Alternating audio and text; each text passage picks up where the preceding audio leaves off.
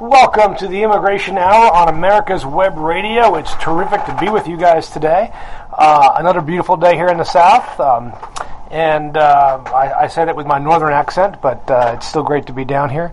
Uh, it'll be nice when when fall comes, however, David. I'm looking forward to that. I don't know when that will be. I think it looks like Saturday is when we hit fall finally. The temperature will dip to the 70s, um, which will be kind of nice. Um, there is a lot going on in America today, David, uh, but I want to start our show by reminding everybody of the nightmare that is in Puerto Rico. Um, Puerto Rico was literally destroyed uh, by Hurricane Maria. Uh, it was hit by that Category 4 storm, and I was reminded today that it was only a Category 4 storm by one mile per hour. One more have been Category 5. Uh, Yesterday, President Trump decided to blame uh, the poor infrastructure in Puerto Rico for the destruction. Uh, clearly, the man lives in a clueless uh, reality uh, where nobody matters but himself. Uh, I would encourage everybody to go to uh, um, the web to find locations to donate for the aid that will be necessary to build, rebuild Puerto Rico. you know, David, we we talk a lot about immigration to America. Puerto Ricans, of course, are United States citizens. However, there are 3 million of them. And if they all decided, you know what, I'm off this island today, do you know where they go? To the rest of the United States. Uh, and uh, if you think uh, 65,000 women and children on the border are a crisis in any given year, wait till 3 million people decide to move, move to the mainland, uh, all essentially at one time. Uh, so we, we owe it to ourselves, we owe it to the citizens of Puerto Rico uh, to help rebuild that island uh, and to get it back into shape. Um, rather than blaming the political leadership, uh, let's let's focus on the people uh, and do what's right. Later in the podcast, I'll share with you a website that you can go to to donate. You can also uh, go to my uh, my own Facebook page where you can see the information about donating for Puerto Rico. It is it is a human tragedy and it should not happen in the United States. Uh, I am glad to see that FEMA is on the ground uh, and uh, appears to be getting funding for this, uh, but it is a crisis far larger than what hit Houston, far, far larger than hit Florida, uh, and uh, for a government that was ill prepared for it. but the force of that storm was unbelievable. It was unbelievable. And to have friends, many friends whose family are still out of touch. Uh, and uh, it is by the grace of God that there were not more loss of life. But given the unnatural consequences of this hurricane, uh, the lack of power, the lack of uh, potable water, 60% of the island does not have potable water. Uh, there is essentially no electricity outside of generators. Uh, there is very little food on the island. Uh, and so, uh, as well as the transportation within the island itself is basically um, uh, um, incomplete at this point. Uh, so encourage everybody not only to remember them in their prayers. Praying's great, but praying doesn't fill bellies. Uh, only money and food can do that. So uh, there'll be lots of fundraisers coming up here, and of course, going online. Uh, I think is vital, vitally important. Well, thanks, David, for allowing me to do that. I've just seen way too much devastation this year. we just we in America can do can do so much more. today, today's show is really focused on the various versions of the Dream Act. Uh, President uh, Trump put into uh, into the crosshairs 800,000 young men and women, 800,000 young men and women uh, who had been living their lives peacefully, who had been making massive contributions to the American economy. 91% of them were were in, uh, were actually working. Uh, another 46% were actually in school. Uh, it was a, by every single measure, a wildly successful program. Um, and uh, while you might not have liked how President Obama put it into place, trust me, a lot of us on this side of the aisle uh, who help immigrants all the time we're not pleased either. Um, but at the same time, uh, to literally yank it out from under these kids for nothing more than political purposes uh, is is uh, nothing short of immoral. Uh, that leads us to where we are, uh, which are which are competing versions of the Dream Act in the uh, in the Senate. Uh, there are anti-immigration forces that want to take advantage of this moment and literally crush the American economy and the American immigration immigrant experience. Uh, and there are those who uh, see what is right and just and moral and, and want to move forward. Uh, great poll did come out yesterday, though, that said 86%. Think about this, David. 86% of the American people favor a clear passage of the DREAM Act. 86%. Less than 50% of Americans want to get rid of Obamacare, but we've had 60 votes on that. Uh, why can't we have a vote on the DREAM Act? Well, first of all, of course, it's what is the DREAM Act? Uh, the DREAM Act is meant to replace DACA and give a long-term solution uh, to the uh, um, to these kids. So let's let's take a look at it. The very the first DREAM Act introduced this session was actually introduced by uh, Senators Durbin and Graham, uh, as well as uh, a number of other bipartisan uh, senators.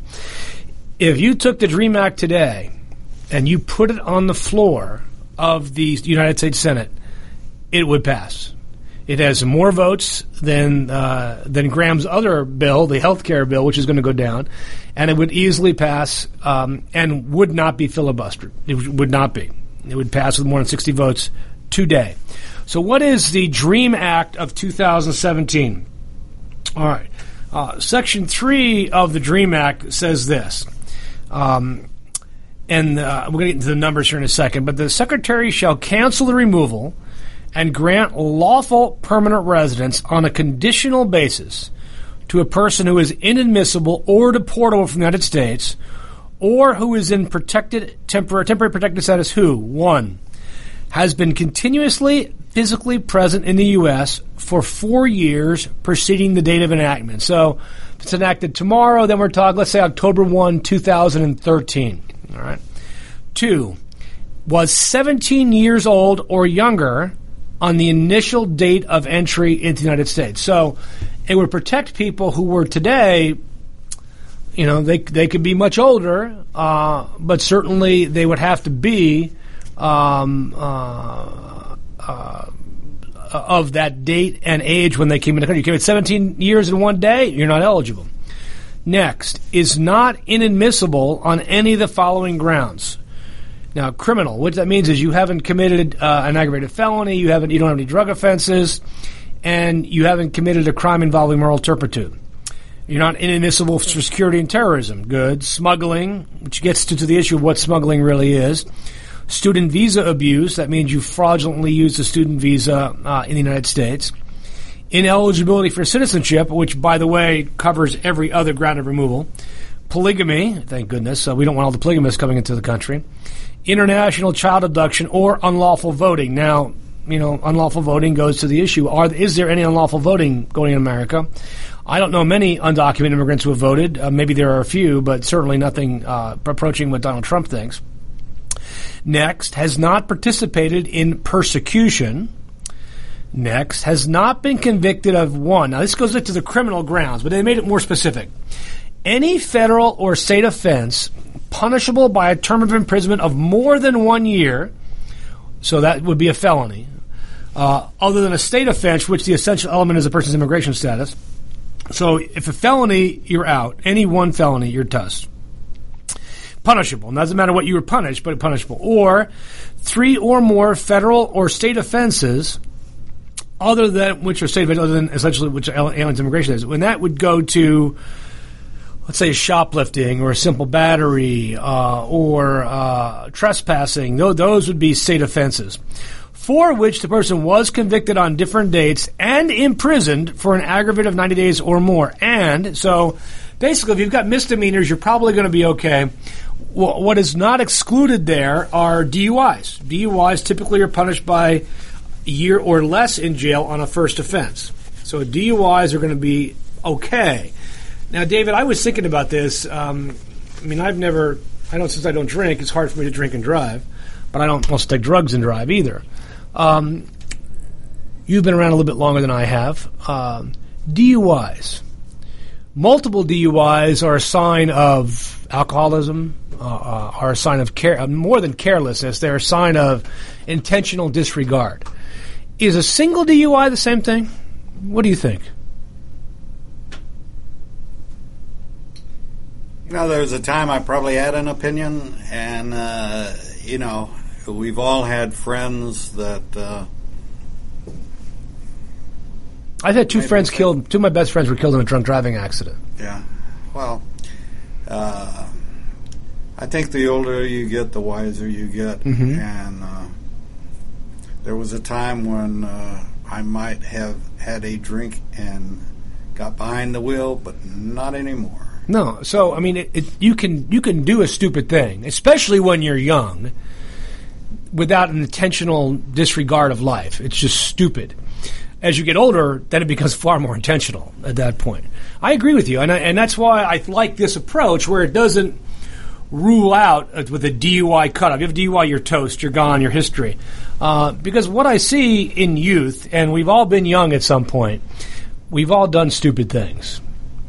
Um, some of us have done far more stupid things than others. No, by the way, I might add that uh, it's even more serious in the military. A uh,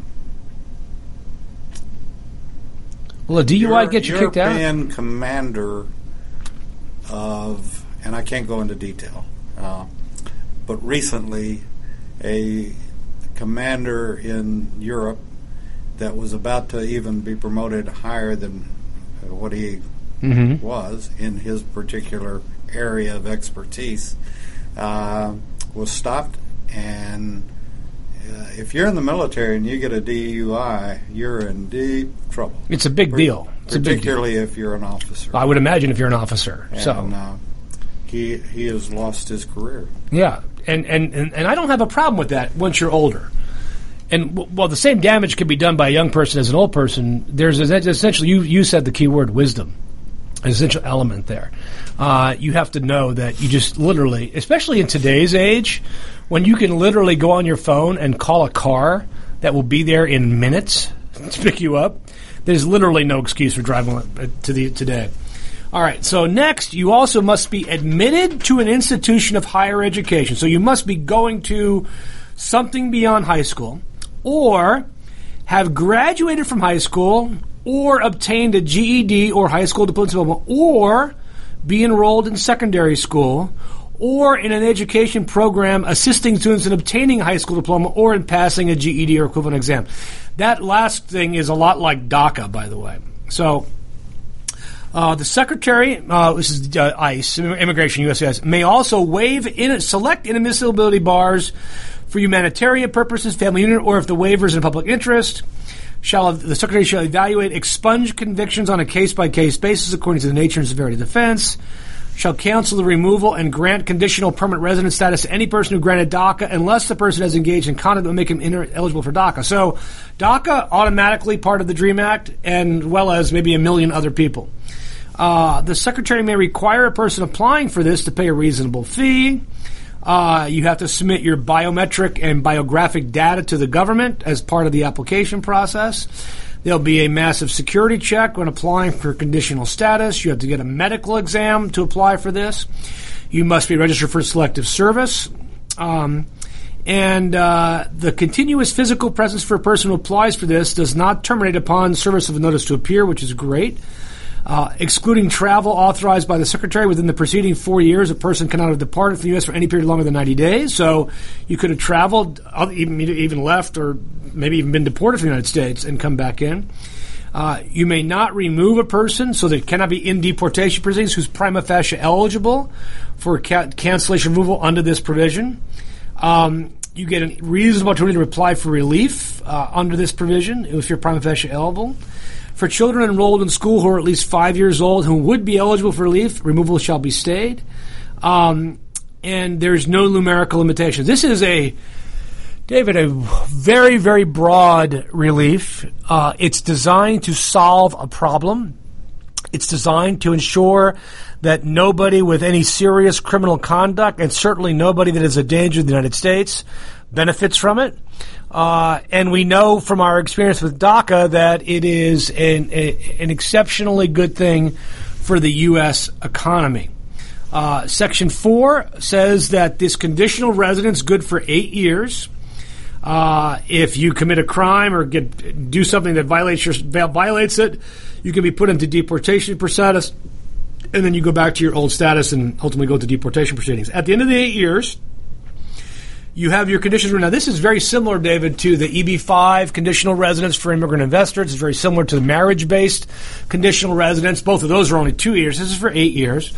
Um, you have to show at the end of those eight years that um, you haven't left the United States, that you've gotten a degree, or completed two years in good standing in the bachelor's program, or two years in military service, or been employed uh, for at least uh, three years uh, and at least 75% of the time they've had a work authorization. So there's this employment context to be involved. So it requires you to stay in school. It requires you to go to the military. It requires you to get a degree. Uh, it requires you to, to work. All of those are legitimate and good requirements to remove the conditions. Let's take a break here, and we'll come back to talk about the uh, Senator Durbin and Senator Graham's DREAM Act on the Immigration Hour on America's Web Radio. Si usted tiene problemas con inmigración o asuntos que tiene que arreglar, llama a los abogados de Cook Immigration Partners. Somos en su lado. Tenemos más de 50 años de experiencia haciendo las leyes de inmigración y defendiendo a los inmigrantes. Llámenos hoy a las 404-816-8611, a los 404-816-8611 o al www.immigration.net. This is Lawyer Liz. Join me each week as we discuss drones, the Internet of Things, and all the technology in between. It's Buzz Off with Lawyer Liz, Wednesdays at 2. Cook Immigration Partners is your passport through the immigration maze. Whether it's help with e-verify in your business, or help in how to document a new employee under the new I-9 rules, or if you marry a foreign national, Cook Immigration Partners is your best choice for a legal advocate. Call us today at 866-286-6200. That's 866-286-6200 or visit us on the web at www.immigration.net. You're listening to America's Web Radio on the AmericasBroadcastNetwork.com. Thank you for listening. Welcome back to the Immigration Hour on America's Web Radio. David, we've been talking about the DREAM Act. But before I go, I want to remind people that if you want to donate to help Puerto Rico, go to unidosporpuertorico.com. So it's U-N-I-D-O-S, Unidos, which means united in Spanish, por, P-O-R, which means for, and Puerto Rico, which means Puerto Rico.com. Uh, and you can donate there. This is money that goes, uh, that it's a nonprofit. It's uh, uh directed by the First Lady of Puerto Rico uh, in collaboration with the private sector. So the money is not going to politicos; it's going to direct relief uh, of the hurricane. And um, keep in mind, Puerto Rico was also hit by Hurricane uh, uh, Irma. I mean, b- before it hit the mainland, it hit Puerto Rico. Uh, then it was a glancing blow, but it still knocked out power. There was people without power from that that then got hit by Hurricane Maria, which passed directly on top of uh, of the of the of the island. So, Unidos por Puerto Rico. It is sponsored by lots of large multinationals. There's lots of money going into that. This is an opportunity for you to to help uh, our friends and our family and our fellow Americans in Puerto Rico, and I would urge you to do that. UnidosPorPuertoRico.com. Going back to the DREAM Act Day, we were talking about you have to get your conditions removed. So eight years on, you have to show that you've had at least two years in good standing towards some diploma or higher degree program. I would like to see this, David, also include a tech school I'd like to see it a little more specific. I have a young man I, that I've gone to church with, a really terrific kid. And I said, "What are your plans for when you graduate?" He has doc. I said, "Well, I don't really want to go to college. I want to be a welder." And I thought to myself, "You're going to make a lot more welding than a lot of people are with a bachelor's degree." It's a very wise choice. Uh, but you do, you know, you don't just become a welder. Hey, here's a blowtorch, kid. Good luck. I mean, uh, truly great welding requires a, a serious apprenticeship, a serious education. Um, and so hopefully this will be changed to include that. Uh, but think in mind, it's an eight year period to remove conditions. And during those eight years, you must have gotten a degree of some kind after, after high school, have completed two years of military service. Now, David, help me with this. If I enroll in the U.S. military, um, what is my commitment as just a, a, guy coming out of high school? What do I commit to? I don't know. Four You, it's four years. So it's not two years anymore. Didn't it used to be two years back in the day? That that was it was coercive enrollment in the military, right? It was two years. I I don't remember, but I I, I thought I mean my my kid my friends in high school that joined the military. I think it was two years. I think even in the in the eighties though it was even if you en- enlisted it was only for two years. I know certainly my dad was was drafted. I think he was drafted. I have to go back and check whether he was drafted or not, but he only served two years back in the fifties. But now it's four years minimum. So if you enlist in the military, you're in for four years. Now, if you enlist, you get you become a private when you leave basic training, right? Uh, within those four years, what what would you expect a normal, average, everyday guy or gal to be? Well, let's forget OCS. You're just an a- average, ordinary guy. What do you expect to be at the end of the four years? Are you still private, or do you become something else? By the, in four years, uh, enlisted. Enlisted personnel. Yeah, probably come out as uh, E5, maybe sergeant. So maybe you get a sergeant in about four years. So, but obviously not everybody does, obviously, because otherwise we'd have a million sergeants running around the United States. So a lot of guys stay. Four different kinds of sergeants or five. Okay, how many different levels of private are there as a, as a non-military guy? Yeah, private and then PFC. Private first class, that I knew. Okay. Then you go to. Uh, they, they've gotten away from corporal. That used to be two stripes now. Klinger. No, not Klinger. Now it's spec four. Okay. PFC, PFC is uh, E3. Okay. Uh, spec four is uh, E4. Okay. Sergeant or spec five is an E5. Okay. And then there's five levels of sergeant in there. There's yeah, I can't remember. But you got staff sergeant. And enlisted personnel max out at the highest level of sergeant. Is that how that works? If you, yeah, if you became whatever the I can't remember the, uh, but they're more rare than generals. We all know that. We all know that. So if you get enlisted in the military, this is for two years, but you're not. I mean, I guess you join the military. Well, here, this is inherent in this is you get to join the military, and that'll make a lot of kids happy that I know. Uh, and so you you could at year six you could then join the military. At that point, now what's interesting here, and I didn't see this in the first part, is you must have come in before the age of seventeen and before four years from now, let's say 2013. So let's say you were as a one year old and you came in in 2013. So far, I haven't seen an age cutoff. Um, that means eight years later, you're still going to be you're still only going to be 12. So there's no way you could have completed these requirements at that point. Um, and uh, so I'm, I'm a little confused so far. We'll have to go through the more detail about this. Um, hardships exception. So, okay, even if you don't meet these criteria, oh, let's say you have a disability. This is what I was thinking about. What if you're disabled? What if you have issues? Caregiver manager. Let's say you're a mom. Um, you you don't want to you know force people to go work that you know are caring for their family, um, and you can show extreme hardship. Then you can stay. Um, you also have to be able to at the end of the eight years, and this is this is this is a stupid requirement because I don't see this as an issue. Uh, you must be able to read, write, and speak English, demonstrate knowledge and understanding the fundamentals of history, principles and form of government, uh, unless they can't meet those for a disability. Uh, they get to pay a reasonable fee to process that. Who knows what a reasonable fee is at that point? Right now, a reasonable fee is twelve hundred and twenty-five dollars. Um, another background check, and you can um, then apply for naturalization after your conditions are removed. So, in order to prove all this, you have to have documents establishing identity. This is interesting, David. I'm in the middle of a fight right now. You know, to get a driver's license in Georgia, you have to have an ID of some kind uh, before you can get the ID for the state of Georgia. So, typically, that might be uh, for foreign national passport. Venezuela is not giving passports out to people in the United States. They said you need to come back to Venezuela to get your passport. So your passport's expired. Now in Georgia, you can't get a you can't get a driver. Even if you're legal, let's say you're on a work visa. Let's say you're um, uh, uh, uh, in school. You literally can't get a driver's license because your own government will not give you a passport, and yours is expired.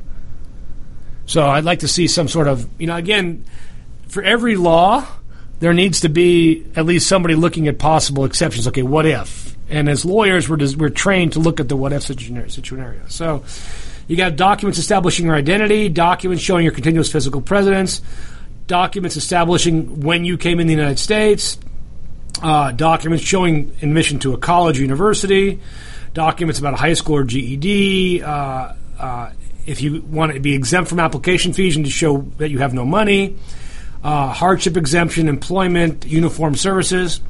Uh, and uh, it gives the DHS 90 days in which to publish regulations to apply for this process. So once they pass it, I would expect there it would go into final enactment, final rules within six months, uh, which would be good.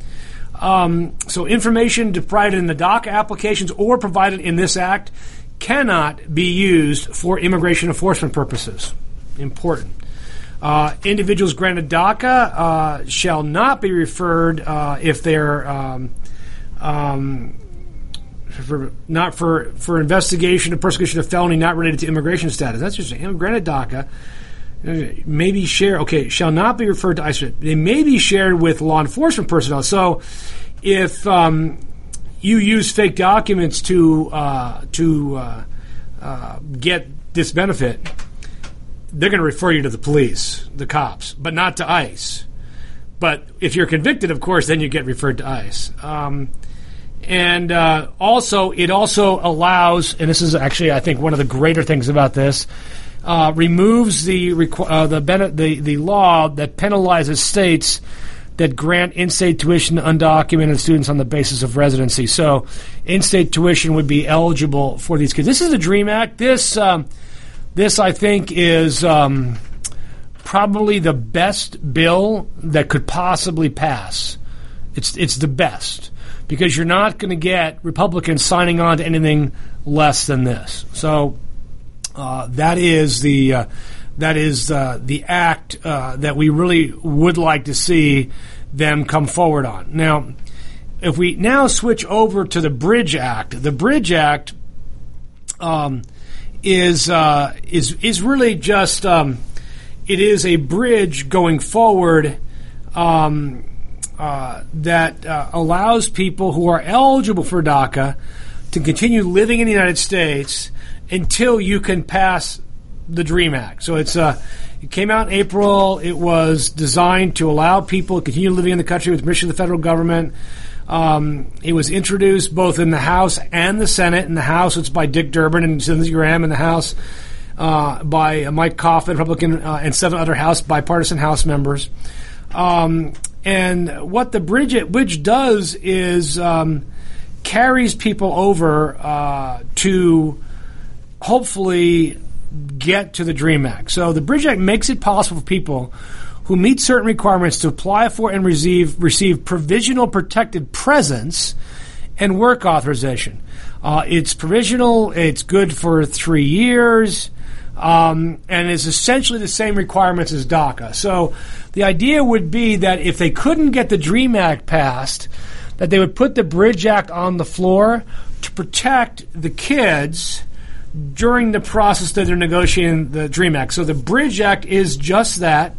Uh, it's designed to uh, really just make these kids uh, um, legally here once stock expires. Uh, and I think as we get closer to the date in which uh, the DREAM Act is not getting passed, that we'll see a real movement to push the DREAM Act on the floor uh, and go forward. Uh, let's take a break here on the Immigration Hour on America's Web Radio.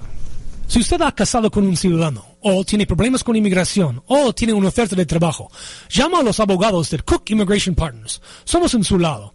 Con más de 100 años de experiencia en la ley de inmigración, conocemos la ley y sabemos cómo ayudarle. Llámanos hoy a las 404-816-8611, a las 404-816-8611 o visítenos al www.immigration.net. Did you miss a show that you really wanted to hear? All of our programs are available for download on americaswebradio.com and on iTunes. You can listen to your favorite programs on americaswebradio.com anytime you like. Cook Immigration Partners is your passport through the immigration maze. Whether it's help with e-verify in your business or help in how to document a new employee under the new I-9 rules, or if you marry a foreign national, Cook Immigration Partners is your best choice for a legal advocate. Call us today at 866-286-6200. That's 866-286-6200 or visit us on the web at www.immigration.net. You're listening to America's Web Radio on the AmericasBroadcastNetwork.com. Thank you for listening. Welcome back to the Immigration Hour on America's Web Radio. So we're another plug for Puerto Rico. If uh, you haven't already, go to your phone and go to Unidos for Puerto Rico or United for Puerto Rico. You can Google either one, United for Puerto Rico or UnidosPorPuertoRico.com, and uh, donate via PayPal. Uh, the account number is there. Uh, and it's uh, really an initiative by the First Lady of Puerto Rico, Beatriz Rosselló, uh, in collaboration with the private sector, provide uh, aid and support for those affected by uh, the passage of Hurricane Irma and Hurricane Maria. Uh, and um, it's funny, I know Latinas whose names are Irma and Maria. So, Does- is she the uh, governor's wife? governor's wife, yes, the First Lady of Puerto Rico. He looks like he's about 12 years 20 years 12 years old yeah yeah he's a young looking guy um, uh, and uh, it's uh, you know if you go to the website the the destruction is just just stunning just stunning in Puerto Rico you you saw the flooding, of course, in Houston. Then you see all the volunteers come in and take care of stuff, and that'll continue for the next couple months it's really hard to send volunteers to Puerto Rico. It's a very different situation. And it's really going to be up to the professionals down there until you can get, you know, some cruise line saying, hey, we'll take a thousand people to Puerto Rico. We leave Miami tomorrow at 10 o'clock. Be on the boat. It'll take us six hours or eight hours to get to Puerto Rico, and we'll, and we'll bring you back on Sunday afternoon. I mean, you know, I'd like to see some cruise companies do, you know, pitch in here. They all stop in Puerto Rico and they're not you're not going to do anything in Puerto Rico any, anymore. I'd like to see this, you know, be a much greater effort uh, to get regular U.S. folks who want to help, and there's lots of us that do, to get down to Puerto Rico. But you can't hop on a plane to go. Uh, and uh, there were stories this morning from NBC, uh, the people literally sleeping at the airport, which has no air conditioning, waiting for a flight out with their kids, three, four days, no air conditioning, no food, no water. It's it is a refugee situation at this point for parts of Puerto Rico, and I'd encourage people to really open their eyes to this. Um, so, looking at the House of Representatives uh, and uh, the Dream Act that's there, uh, the House bill is uh, is uh, basically the same as the Dream Act uh, sponsored by um, the, uh, the the Graham folks over on the other side, but it, it's a little bit different uh, in this respect. We're going to pull that up here uh, so we can all take a look at this um, and really get to know uh, what um, uh, what is happening as far as the difference between the two and why one perhaps is better than the other. Um, the the version in the House bill, uh, let me pull it up here, uh, is um, uh, sponsored by Representative Roybal-Allard, as long as well as several other folks, and allows basically for the adjustment of status of individuals to um, uh, to uh, permanent status in the United States. Let's take a look at the text of this bill. This is House uh, Bill 3440, uh, and it does the following. It's called the DREAM Act of 2017. Uh, I want to look at the co There are 200, David, co sponsors of this bill. Now, this particular bill is a Democratic sponsored bill. I'll take a look at the co sponsors here. Let's see how many we got. A, we've got a number of Republicans on this bill. Um, looks like uh, at least two, three, five. So we've probably got a half a dozen Republicans uh, as co-sponsors on this bill, and every Democrat in the House. They have 200, um, which means they could easily pick up 18 more votes for this bill. There's simply no doubt about it. Uh, they are in the process, by the way, of, uh, of doing what's called a petition for discharge. And if they get a majority, I think they get a majority of signatures. There has to be a vote on the House floor as part of part of this. Uh, so this bill um, uh, talks about uh, obtaining again um, uh, the uh, permanent residence for individuals uh, who came in the United States. So this bill again, says any period. Oh, let's go back here. Let's go to, to, to section three. All right, so um, go back here. Anybody who's been a DACA recipient is automatically approved for this status. So, notwithstanding any provision of the law, a foreign national shall be considered at the time of obtaining permanent residence to be conditional. So, they must have been physically present in the United States since the date that is four years for this date. Uh, younger than 18 years, younger than 18 years of age. This is the difference between this bill and other bill. This bill's bigger, and it, t- it comes anybody who's a minor. Whereas the uh, Graham bill is anybody who's 17 or under. This is probably going to add another couple hundred thousand people to eligibility. Uh, anybody who's a minor came to the United States four years before the date of enactment of the bill. Uh, they cannot have persecuted anybody. They can't be inadmissible into the same grounds. Can't be convicted of uh, of one felony or three misdemeanors where they're actually imprisoned for 90 days. Um, they uh, must be in in in college, have a high school degree, or in the process of getting a degree, or enrolled in high school, or in a program to get a GED. Um, so there's some waivers for that. Uh, expunged convictions uh, are are looked at it on a case by case basis. So, if cases, this is where it gets really immigration is really weird. We've talked about this before, David. An expunged conviction is still a conviction for immigration purposes, which is a problem because under state law, a lot of a lot of defense lawyers, oh, you know, just plead guilty and then you'll be expunged and you don't have never have to talk about it again. It'll just go away. That's not true for immigrants. And so, what this says is we're going to treat these people the same as we treat everybody else, kind of, and we're going to look at each expunged conviction on a case by case basis. So. Um, they can charge, but if they're under 18, they can be exempted if uh, they make less than 150% of poverty level income. They're exempted from the fee. They're in foster care. They're from the fee. Um, they're homeless. They're in a in in, in, uh, in, exempted from the fee. If they're disabled, they they're exempted from the fee. Um, if they are um, in debt of more than ten thousand dollars, they're exempted from the fee. That's kind of interesting. Um, and uh, they have to get biometrics. They have to go through the background check. They have to get a medical exam. They have to register for selective service. Uh, the continuous period of, uh, of, of, permanent residence under this program. Uh, let's see what the time frame is for getting this.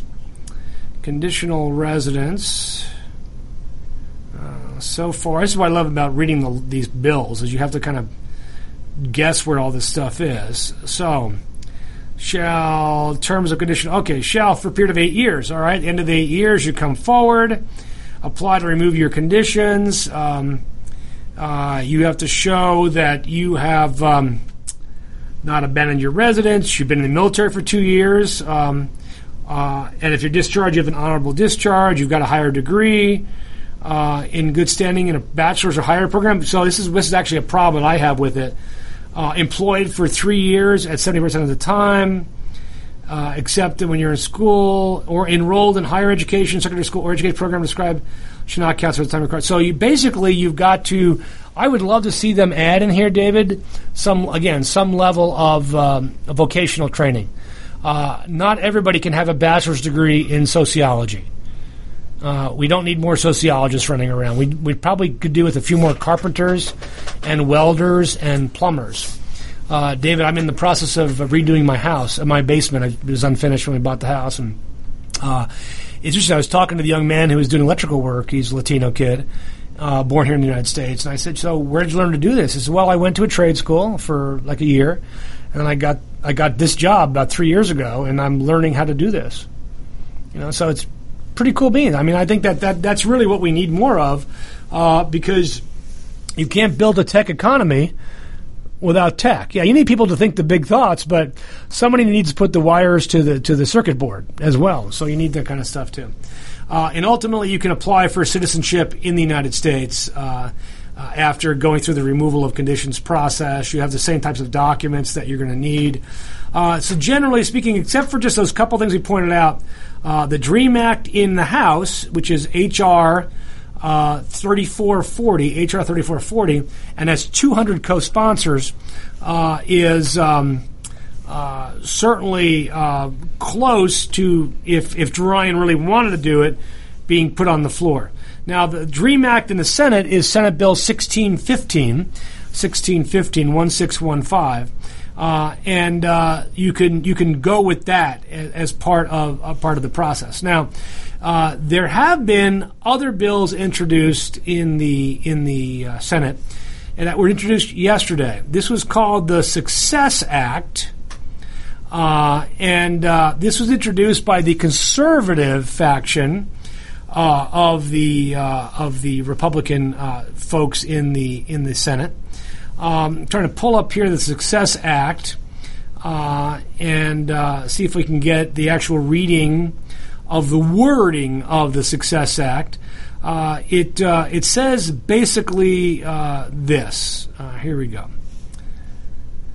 Given on a political last night, and um, looks like Orrin Hatch, who was one of the original sponsors of the first Dream Act, Langford and Thom Tillis call this the Succeed Act a conservative proposal to legislatively replace the Dream Act because apparently Lindsey Graham is not a conservative. Um, and they say the bill is more GOP friendly vision for the fate of young documented immigrants in the United States. A more GOP friendly version. David, when they say that, what does that sound like to you? That they could get. The thing is, the Dream Act that, that Graham and and Durbin put forward doesn't need more GOP support. It has GOP support. This is designed to lessen the number. It's very simple. This will design to lessen the number of people who would be eligible.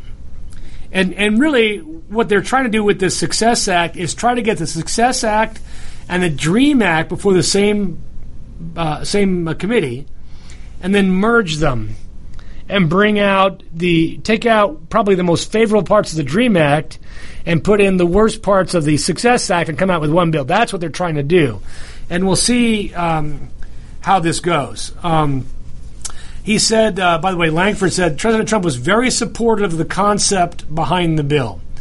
Uh, we'll take hits on the far left saying we're saying we're not getting them to citizenship soon enough, or you're taking on the far right saying you've, you've, you've even given them an opportunity to pursue citizenship. Uh, so this bill is uh, really quite interesting.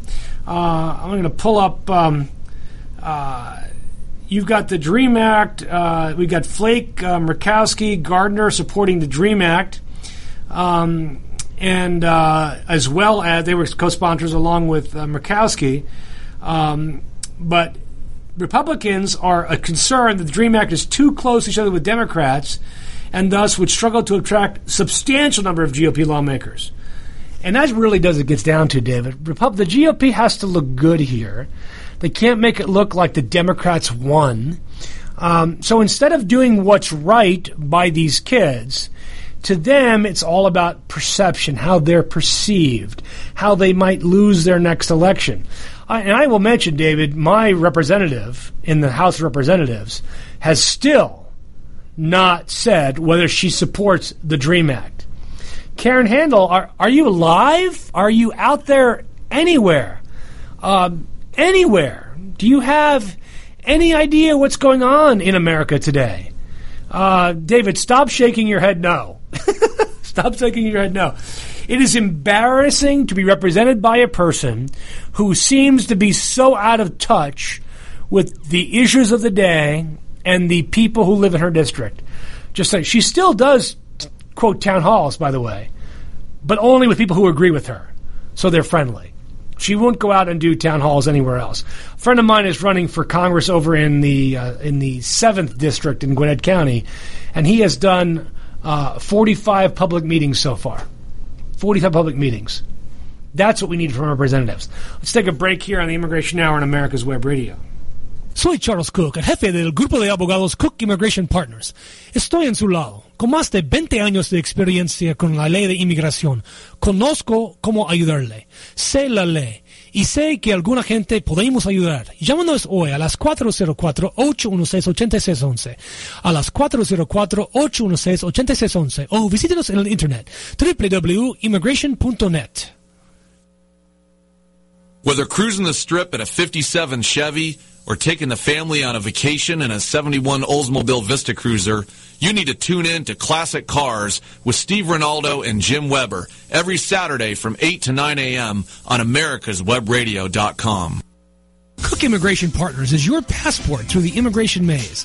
Whether it's help with e-verify in your business or help in how to document a new employee under the new I-9 rules, or if you marry a foreign national, Cook Immigration Partners is your best choice for a legal advocate. Call us today at 866-286-6200. That's 866-286-6200 or visit us on the web at www.immigration.net. You're listening to America's Web Radio on the AmericasBroadcastNetwork.com. Thank you for listening. Welcome back to the uh, Immigration Hour on America's Web Radio. Uh, it is uh, always a pleasure. Today we're talking um, about uh, uh, the, the the Dream Acts, the versions of the Dream Acts that are out there, uh, and it's. Um, What's interesting about this is this newest version called the Succeed Act uh, is, um, how shall we say, uh, v- much more restrictive uh, than the Dream Act. So let's take a look at this. Uh, the Succeed Act, which doesn't have a bill number yet that I'm aware of, I can't find it uh, on on uh, online at Thomas. The solution for undocumented children through careers Employment, Education, and Defending Our Nation Act. So why isn't it called Succeed? I'm just saying, David. They left the N out. Succeed. That's what it should be, right? So an alien enlistee. Oh my gosh, an alien. Why don't we just call them Americans? Uh, a conditional permanent resident seeks to comply with the requirements of enlistment and service. Here's what I don't get, David. If you enlist in the U.S. military and you complete basic training, you can get sworn in as a U.S. citizen. You, you don't need, it's my, as I understand it, you don't need this bill to become a U.S. citizen. So if you can get into the United States military as a conditional resident, when you complete basic, you raise your right hand and you're a United States citizen. So I, I don't understand why they are going to make this requirement to remove. It doesn't make any sense at all. Um, uh, let's see here. Uh, we go through the conditional residence, federal public benefit stuff. So here we go. The secretary may cancel the removal of an alien. You know, David, you keep using these rules, these words, cancel or removal. Do you know what I'm talking about when I say that? Yeah, that's uh, that's that's why people are going to get lost on this. Literally, very first thing. Cancellation of removal is a term of art in immigration law. A term of art in the legal world means words that have meaning in the, in their context beyond what you would normally use in a normal conversation. But let's say it like this Today, cancellation of removal is done by an immigration judge who literally, for somebody who is in removal or deportation proceedings, it's the same thing, can cancel that removal and grant permanent residence under certain limited circumstances. So canceling removal is a term of art. It's a it's a legally defined term. Basically says I'm going to take somebody who is otherwise deportable and I'm going to make them a permanent resident under certain circumstances. Cancel removal. So make cancel removal has somebody who has been physically present in the U.S. for a continuous period since June 5, 2012. Now, why June 5, 2012? Because that's the day DACA was created. So anybody that came in after that date, and there probably would be several hundred thousand kids who came in after that date, they're out of luck. So once again, we, we instead of solving the problem, we create another problem. That's the very first, just first instead of going four years back, which makes a lot of sense, they set an arbitrary date and time. You know, this one happens to be over five years ago. Happens to be five years ago. Uh, you had to be younger than 16 years of age when you entered the country. This is DACA, and younger than 31 on the on that date. Is that these are DACA requirements? Okay, those are DACA requirements. I get it. And if those are the requirements, there's about one and a half million people. So you're going you're going to instantly leave a million people off the table. A million people are off the table. All right. Um, next requirement you must be 18 years of age or older. If you're older than 18, the person has, while in the U.S., earned a high school degree or diploma, has been admitted to college, or is serving in the U.S. military. Well, you know, that's going to protect the 300 or so DACA kids in the U.S. military. If you're younger than 18, you have to be in primary or secondary school, enrolled in the program, and this will allow children too young to apply for DACA to be eligible for CPR. Well, that's true. I mean, kids came in at, at one year old prior to 2012. Yeah, they're going to be able to. I mean, it, it, it increases by five the number of people that can five years of people come in. Okay, has been a person of good moral character from the time they entered the U.S. That means they can't be an habitual drunkard, drunkard can't be a certain drug offender. They can't be a gambler. They can't have lied. They can't have been in jail for 180 days. They can't have an aggravated felony. Can't have tortured anybody. And they have to have good moral character. Um, next, they must have paid their taxes or be on a payment plan. They can't be inadmissible to the United States, uh, so not inadmissible on criminal grounds. Uh, they can't have been convicted of any felony at the federal or state level, regardless of the sentence imposed. And that's that's a serious, serious issue, by the way.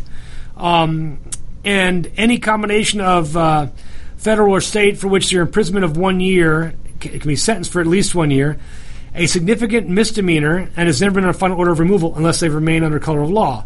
So there's again shrink, shrink, shrink, shrink, shrink the number of people that can apply for this. Uh, they can waive the admissibility for health grounds, public charge, failure to appear for removal proceedings, but not for the criminal proceedings. This, by the way, means that a single DUI under this bill, you don't get the benefit. Maybe you were 18 years old, maybe you're 21, you got a DUI because you're stupid. You didn't harm anybody, you're just stupid. You're gone. The rest of your life is over because you made one single mistake on one single night of your life and driving while you had a drink. It just that, that that seems to me something we should be able to to to at least give somebody a second chance in that regard. Uh, expunged convictions are treated okay, the same as in the other bills. Okay, although no judicial reviews. Um, uh, and uh, you can be gone for a certain period of time. You get, and here's what the difference is: you get your conditional status for five years. Um, after you turn the age of 18, uh, you can work in the U.S., you can enlist in the military, you can travel um, without having to get a visa. You just can't be gone for longer than six months. In total, that's five years, unless you're in the U.S. military. Um, and at the end of the five years, you come back and you check in again to extend for another five years your conditional status. And you have to show that you don't have any tax liabilities, you haven't received federal public benefits which you can't do as a LPR. But does that include college? I mean, you want these kids to go to college, David. Are you going to give them a chance to get student loans? I mean, you can't require kids to go to college and then say, "I'm not going to give you any loans." That doesn't. That's not fair. Um, and then you go for another five years. Then at the ten year mark, you file to remove your conditions and adjust your status. Um, and at that point, at the end of five years, then you can apply for uh, citizenship in the United States. Um, now, um, you can uh, never apply um, for your relatives if once while you're a conditional permanent resident, um, including being an LPR for purposes of helping your parent get uh, get conditional status. Uh, so it doesn't bar you from a citizen in doing it. Uh, so this bill is a lot more restrictive um, and uh, they can um, uh, ultimately uh, uh become U.S. citizens, which is good. I think what will happen is you will see an amalgamation of this bill with the Dream Act, with the Dream Act in the House. What we want to avoid, David, is latching this bill to something like the RAISE Act, which is just a, you know an anti uh, immigrant orgasmatronic device for David Perdue and uh, and his only co-sponsor, uh, uh the dude from Oklahoma, Cotton, uh, to uh, to celebrate how wonderful they are and how kind they are by destroying the American economy for the next generation. but generally speaking, we these bills will only move forward if people who are listening to this podcast and our friends actually call their congressman and demand that they have a vote. Every day or so, I tweet to Karen Handel and say, Karen, where are you on the DREAM Act? Where are you on the Bridge Act? Where are you? Karen, is anybody home? Hello? It's time to wake up. I think if you start, if we all start tweeting our congressmen and our senators and say, why aren't you supporting this? Why aren't you supporting this? Why aren't you supporting this? Why do you want to keep punishing children? Why do you want to keep punishing kids? Well, the parents made the choice to bring them here. True because being here on Dock End was better than being in the situation back home where you couldn't provide food for your family. Let's get over that issue about why and how they came and focus on the fact that they're here, that they've grown up here, that they're part of our society and part of our economy, and a key part to us going forward as a country and really fulfilling the ideals that we have. Here's one thing we do know, David. The demographics have changed dramatically in the United States and abroad. Uh, the numbers of undocumented immigrants coming in are substantially lower. And by the way, you will be seeing an article in the, in the Washington Post in the next day or so looking at the vastly, vastly lower numbers of deportations under the Trump administration than even the last years of the Obama administration. To date, ICE has only deported 2,000, 211,000 people. Obama, in his, la- in his worst year, deported 275. So what you're seeing is a lot of rhetoric, but not necessarily a lot of action. And I would love to see Congress finally deal with this because I think that there are more important issues than immigration. I think there are more important issues facing this country. Uh, and immigration is so darn fixable. It's so darn fixable that it's a shame. It's a moral outrage that we just don't get on this and fix it. Because then, if we fixed it, guess what we could do? We could end the show. We could just stop the show. David says, You don't want to stop the show. The show's a great show. Uh, we want to thank all our listeners. If you have any comments about today's show and that you didn't, for example, you didn't like something, email David at David at America's Web. If you like the show, then you can email me at uh, chuck at immigration.net. Is that, that's how it works, right, David? Sure. Sure. David likes that. So if you don't like the show, email David. If you do like the show, email me. If you'd love to be on the show in the future, you know, I'll have anybody on the show. People are, I think people are sort of afraid to go on the show. I think I'll embarrass them or something. I don't know. I, I, mean. I'm not mean. I'm not mean. David, you're mean. I'm not mean. I'm the kindest person I know. Uh, outside of my wife and my kids and everybody that works for me and maybe even you. Uh, but I would love to have more people on the show. If you have an idea for a show, let us know. Uh, we, do, we do love our listeners and grateful that you, you follow us and grateful for the opportunity to talk about these issues, which are important to America and to the world. Uh, until next week, this is your host, Charles Cook, on the Immigration Hour on America's Web Radio.